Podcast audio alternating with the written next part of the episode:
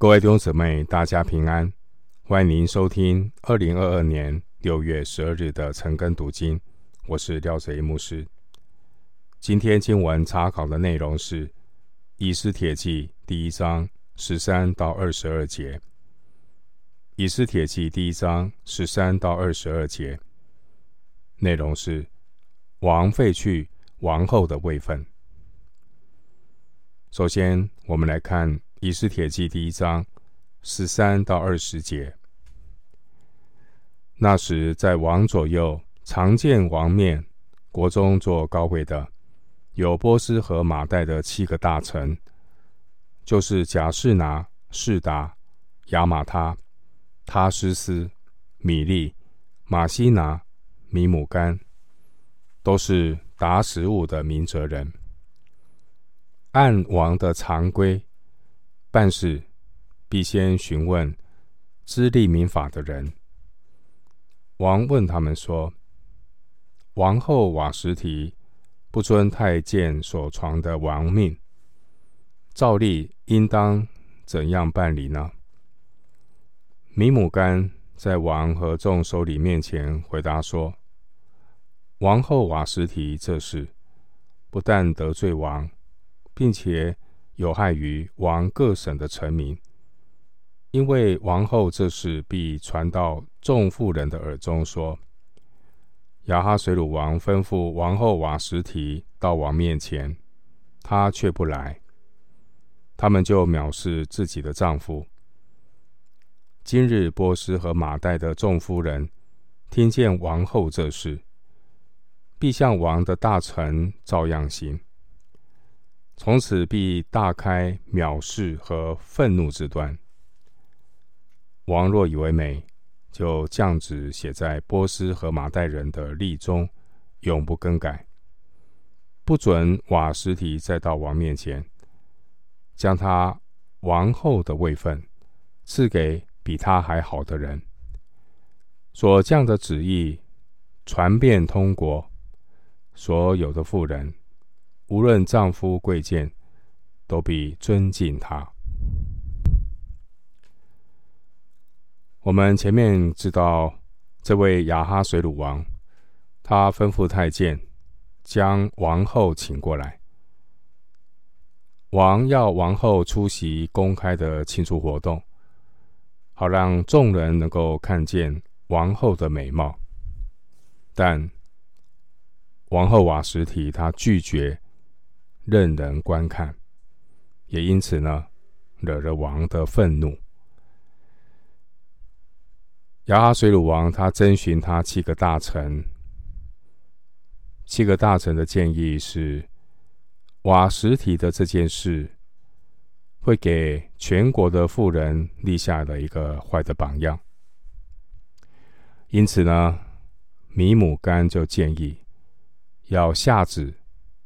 废掉王后，并且将王的这个遭遇传遍通国，就是他的所下的这道的圣旨，要让全国的同胞知道。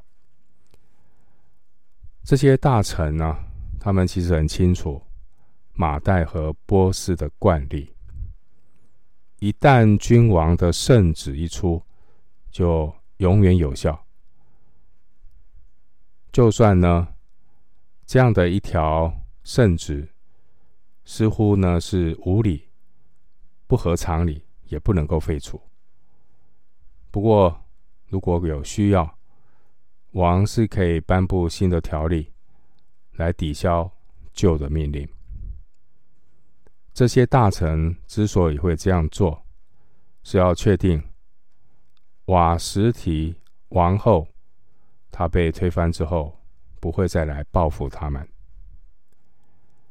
经文十三节提到七个大臣，这是指波斯王的枢密院，由七个地位很高的王公贵族组成，其中有波斯人，也有马代人。经文十六节说，米姆干在王和众首领面前回答说。王后瓦实提这事不但得罪王，并且有害于王各省的臣民。大臣米姆干的提议，原因是这位王后本身的问题。呃，根据历史的记载啊，这位波斯王后瓦实提，人长得美，心肠却很坏，真的是所谓的蛇蝎美女。根据希罗多德的记载，瓦什提他个性残忍，曾经得罪了不少波斯有名望的人，因此。十六节的米姆干，他可能借这个机会呢，落井下石。那在关键时刻，看起来好像维持了波斯王的权威，其实是借机报私仇。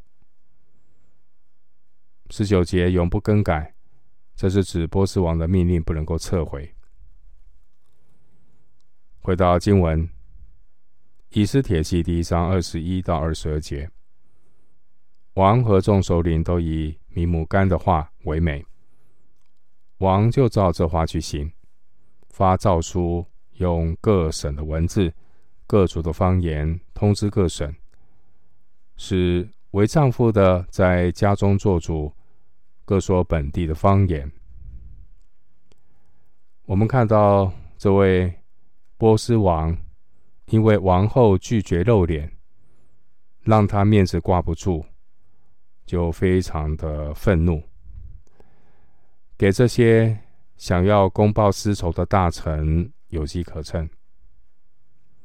这提醒我们，人在很生气的时候呢，不要轻易的做决定。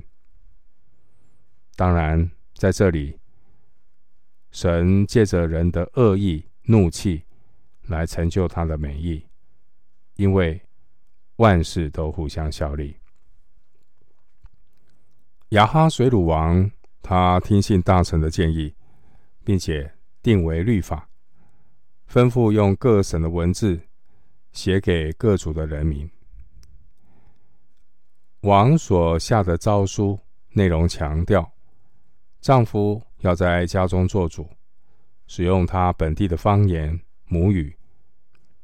有学者猜测呢，米姆干可能是一位怕太太的人，所以就利用让王下谕旨的机会，趁机来对付他的妻子。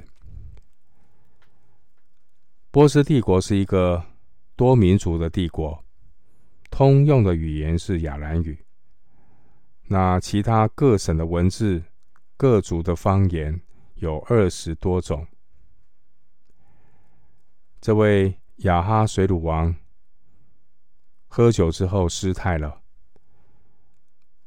他一怒之下呢，废黜了王后，把他罢黜了。表面上呢是人的决定，人的意思，其实背后是上帝在掌管一切，目的是要把。卑微的以斯帖带进王宫，预备拯救神的百姓。当时候，圣殿已经重建了三十多年，但是以斯拉和尼西米还没有回到耶路撒冷。耶路撒冷城墙的重建还要等到三十多年以后，但一场。惊心动魄的属灵征战正在酝酿，撒旦魔鬼要再次的来灭绝神的百姓。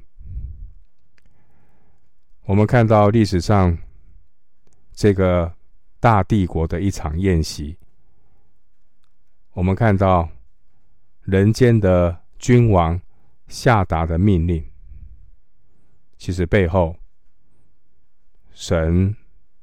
都在掌权，神已经提前的布局，埋下了得胜的伏笔，为的是要确保神永恒的旨意一定要成就。今天我们也看到世上的君王一起起来，臣宰一同商议，要抵挡耶和华并他的受膏者。诗篇第二篇第二节。然而，我们也可以透过信心的眼光，以史为镜。我们看到那坐在天上的比发笑。诗篇二篇四节。这世界上的罪人和黑暗的权势，虽然嚣张一时，但是我们知道，上帝始终掌管一切，要把历史带往神所定义的方向，目的是要叫他的荣耀从我们这首先在基督里有盼望的人，可以得着称赞。以弗所书一章十二节，我们今天经文查考就进行到这里。愿主的恩惠平安与你同在。